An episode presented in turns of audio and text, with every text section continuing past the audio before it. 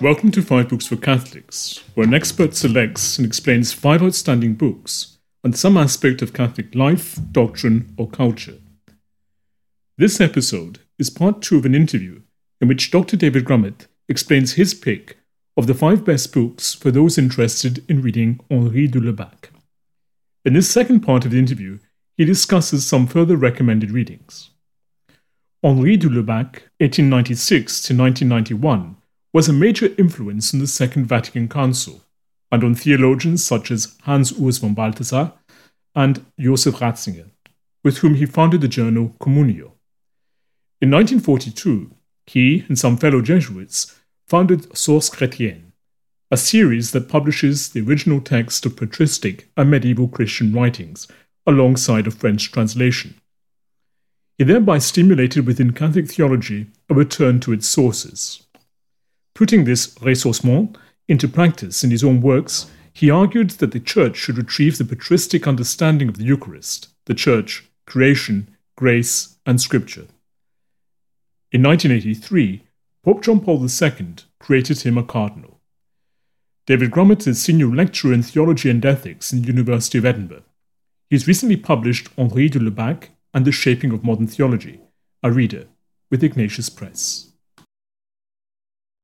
You also mentioned um, several, several, a couple of other books for an extended list. But before getting onto them, I just had a couple of questions. First of all, earlier you mentioned uh, de Lubac as a major representative of ressourcement. In fact, many would see him as sort of spearhead of the ressourcement movement. This was a movement within Catholic theology that sought to move beyond neoscholasticism and draw on the Church's whole theological tradition, particularly the Fathers. Has this project had its day, or is it still pertinent? Hmm, that's an interesting one.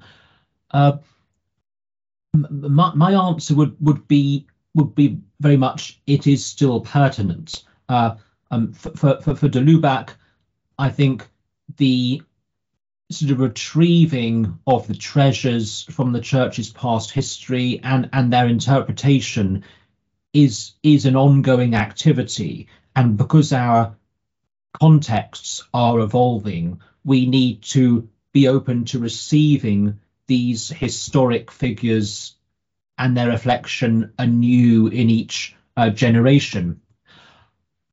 I, I guess, though, at the same time, there has been an important shift and development in the way that ancient Christian texts are approached. Uh, and I would see in some small way some of my other work uh, uh, as being a contribution to this. Uh, so there's a lot more interest now than there was in de Lubac's day on the sort of material context of early Christianity and it's outworking in a whole range of sort of practical situations whether this is is that sort of the food people ate, the way they dressed, sort of family relationships, gender, all, all kinds of other things too.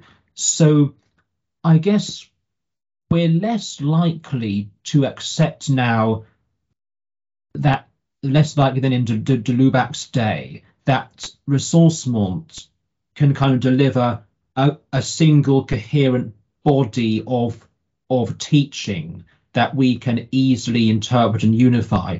I think now we're we're more likely to recognize the diversity of voices in that, as women's voices, as as well as was men's voices, and how how the wide range of contexts of of Christian history uh, issue in different sort of emphases, different inflections uh, in theology. So, yes, in short, the, the task remains hugely important, perhaps the way quite a few academics are going about it now is is slightly different. And missing from your list were what are arguably de Lubac's most renowned contributions to 20th century theology. I'm thinking in particular of Surnaturel, Corpus Mysticum. Mm. Um, and these works, along with medieval exegesis, curiously focus on debates within medieval theology, whereas de Lubac's often associated with patristic theology. Uh, mm. Did you hmm. leave these books out because they are too technical for the general reader? Uh, yes, I, I left I left them out because they are demanding. Uh, Surnaturel has not been translated into English, although uh, the first part of it is is available as as Augustinianism and modern theology, and, and the, the text is very similar. Uh, but but yes, just just saying a bit about those briefly. Quite a lot of interpreters of de Lubac and critics of him have tried to measure him against the standards of Thomas Aquinas, because he, for good reasons, has a distinctive place in in Catholic theology and teaching. But it's important to remember that in de Lubac's context, Augustine was was massively important uh, and and had been in in France for sort of several centuries, and particularly a sort of rigorous rigorous interpretation of Augustine associated especially with uh, Cornelius Jansenius, uh, and this sort of gave a sort of reading of Augustine that that perhaps overstated the absolute power that sin had wrought over humans. So humans could do nothing from their own power. Most people were even excluded from the church, according to Jansenius. Only a small elect of people were, was saved. So, so de Lubac was was sort of in in Surnaturel battling against this this current of theology that that had really become dominant in the French church uh, that gave a very sort of negative, pessimistic reading of of sort of anthropology and probably was contributing to the to the decline of of the church uh, sort of people being refused absolution at, at of confession multiple times, uh, people being taught to view themselves as unworthy to receive the Eucharist. Uh, so, so this had sort of big practical outworkings in in in pastoral practice. So, is in de Lubac wanted to call into question these readings of Augustine that had developed in the uh, earlier modern period, really, uh, sort of 16th, 17th, 18th centuries, and say, no, there's a different Augustine, who, uh, sort of the Augustine of the, of the, of the Confessions, who, who is really a much more sort of pastorally sensitive, accommodating, hu- human figure in, in quite a straightforward way. Uh, and and as part of this, uh, de, de, de Lubac was wanting to interpret the surnaturel as as of being the doctrine, not that God is just kind of isolated up in some distant heaven and, and we can have no contact with God, but rather there is a close relationship between the supernatural and the natural. The natural is not ultimately able to to to continue without being preserved by the supernatural. So de was very much wanting to push against the understanding of of sort of a lot of neo-Thomists that uh, there was this realm of pure nature, as they called it. Uh, and this was under the influence of Aristotle, the idea that there's a whole area of life where we can just kind of get on with things without any divine assistance. Uh, this is the way de Lubac critically interpreted the doctrine of pure nature. Uh, no, rather for him, the whole of nature is sort of permeated by the supernatural, uh, because because ultimately it's it's a it's a creation of God, and and so everything we do, our kind of daily ordinary acts are, are some ways of dependent on that grace and, and connected with, with that grace. So, yes, the Surnaturel and Corpus Mysticum, again, a very historical work. Uh, I suppose I touched a bit on the key teaching in it, uh, the the belief that that Lubac strongly holds that the Eucharist makes the church, so the church comes out of worship, and this discussion about the about Christ's different bodies. So Christ's sort of historical body, uh, so that is the body Christ had during his during his time on earth, then the body of Christ on on the altar, present in in the host, and Christ's body eternally in heaven, and Christ's whole body, the church. Now, the key argument de Lubac's wanting to make in Surnaturel is that the the Eucharistic body, so Christ present in the host on the altar, he wants to argue that anciently that was associated with the church and that it's only in more recent times, with, with later medieval theology, that it came to be disconnected from the church and mainly connected with Christ's historical body.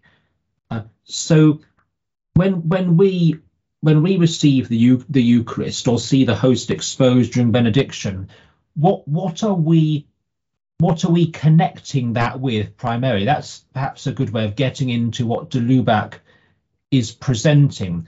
Are we thinking the host is primarily a sort of manifestation of Christ's body when Christ was was was on earth, or or do we think well it's primarily a manifestation of of Christ present in the church? Now, de, de Lubac's not wanting to say ultimately that the two are opposed, but he, I think his his message really is there's a danger they can become opposed if if the Eucharist ceases to be the centre of the of the church's life, rather becomes something that's kind of safeguarded and locked away, and and people can't easily get. And and I guess the the, the, the pandemic has been has been an interesting instance of, of this to some extent because under obligation from sort of secular authorities, many churches and clergy have had great difficulties continuing to make the Eucharist available to people, to to to to to that to that to their their church members. So during the pandemic, if we think about this in de Lubac's terms and Corpus Mysticum, there probably was a bit of a sort of re-clericalization re-medievalization, if that's a word, of the of, of, of the Eucharist because of these obligations that, that the church was under. Uh, we're now coming out of that again, uh, thank God, and we now have a more sort of balanced relationship between the sort of church and the the sacrament and, and easier access to it in ways that are really important because because it is the Eucharist that makes the church. And the first um, book that you mention in your extended list is The Discovery of God. Hmm. It opens with the following question Was Moses right or Xenophon? Did God make man in his image, or is it not rather man who has made God in his? Is this book a follow up to one of de celebrated uh, to de celebrated critical survey of 19th century philosophical atheism, the drama of atheistic humanism. Mm. I, am I'm, I'm delighted you make that connection because I'm actually writing a chapter about this at the moment for for, a collection. Uh, so yes, the discovery of God, de Lubac says, emerged out of conversations he had with individuals, uh, including sort in the aftermath of the Second World War, who had doubts about their faith.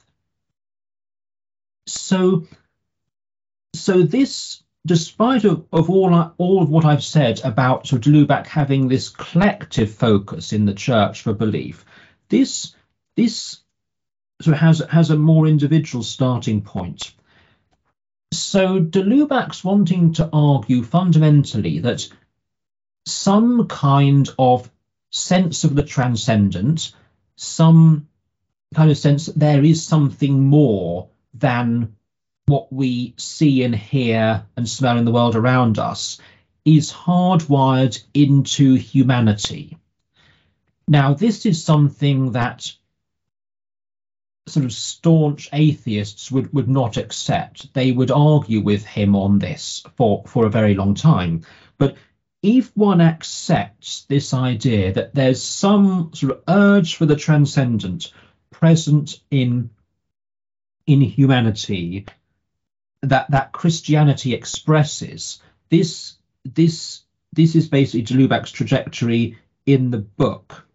So he thinks that if we if we sort of engage in introspection, internal reflection, there's something there that is sort of speaking to us, calling to us, that is not simply of us.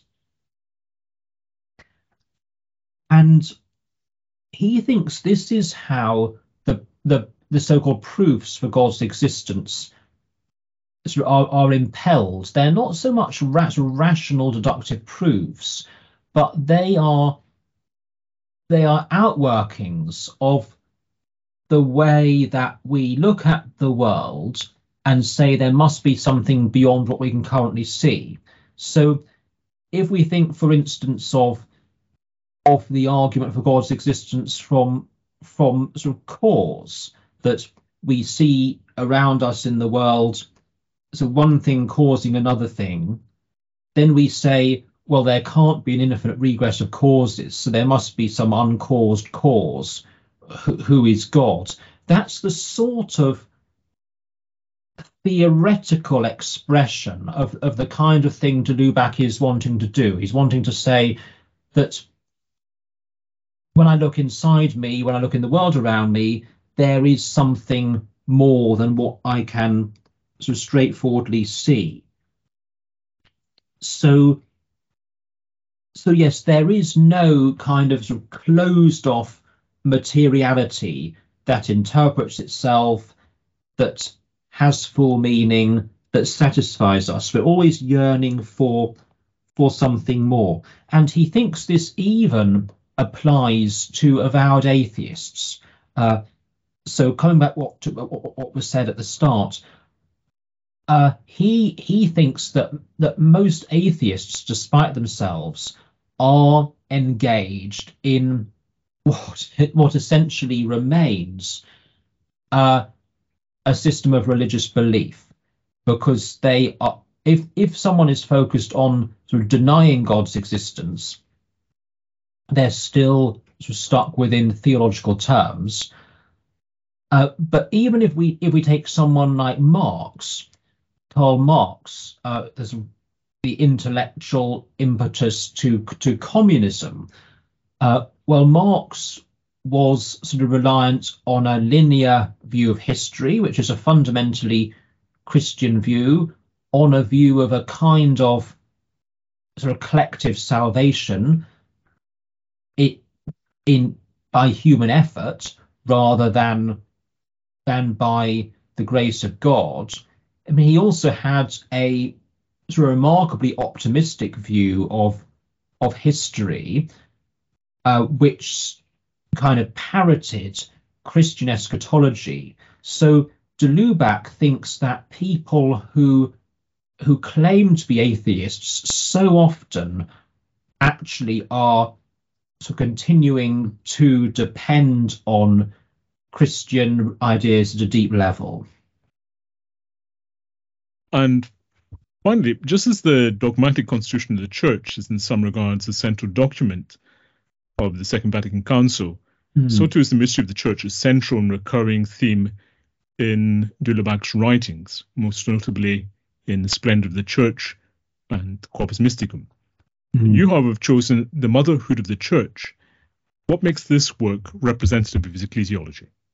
Hmm. Well, I chose this because it gives a slightly different perspective. You mentioned the splendor of the church. Uh, that was the English translated title, which de Lubac didn't like because he thought it presented an image of the church as if it was sort of perfect and almost a sort of heavenly entity, whereas de, Lubac recognizes the humanness of the church too. He he uses the the wonderful imagery at one point of sort of the church being being like a sort of quite quite a sort of vulnerable boat being sort of steered along with people on it, quite a lot of them not knowing quite what they're doing. Uh, so he doesn't really like these these over glorified images of the church unless they're balanced out with these more human images. Uh, yes, so the, the motherhood of the church.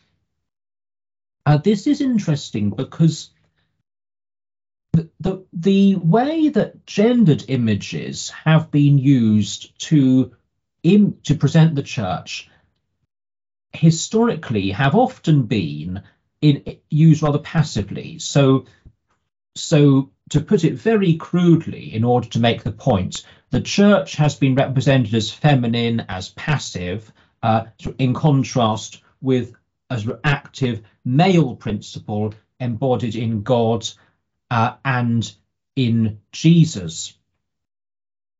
However, th- this this motherhood of the church uh, uh, approach gives a more sort of active view of well let's say sort of womanhood rather than femininity because even the term feminine to meant to many ears would would would be see heard as suggesting a notion of sort of female gender that's rather sort of passive and neutral. But motherhood de Lubac says is sort of active. It's passionate. It's responsible I mean, sort of pain is part of it. Giving birth is is very often painful for women. So the image of motherhood he he uses, I think, to sort of complicate and correct some of the understandings of how the sort of church's identification with women plays out. I mean, I mean, de Lubac is is arguably guilty of this himself in other places. He he has a wonderful moment, uh, meditation on a poem by Teilhard Chardin on the church as the eternal feminine. But but but there he does seem to be drawing on this old tradition of the church as feminine and therefore as as sort of passive.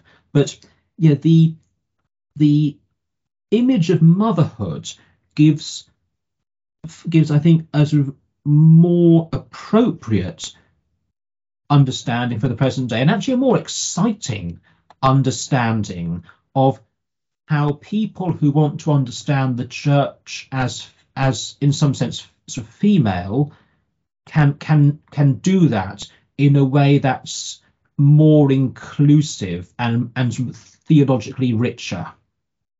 Well, Professor David Grumett, thank you very much for your time and taking us th- uh, in this tour through the work of Henri de Lubac. Thank you very much. Thank you very much. It's been a pleasure. Thank you for listening. To read or listen to the rest of this interview and gain full access to our archive, visit fivebooksforcatholics.com and become a premium subscriber. If you've enjoyed this episode, please subscribe to the podcast and give it a top rating on the platform of your choice. That way, more people can discover it. You can also support the podcast and help us produce more interviews like this one by making a one off donation via the link given in the show notes. As little as $1, £1, or €1 euro can help and will be greatly appreciated. Thank you once again, and God bless.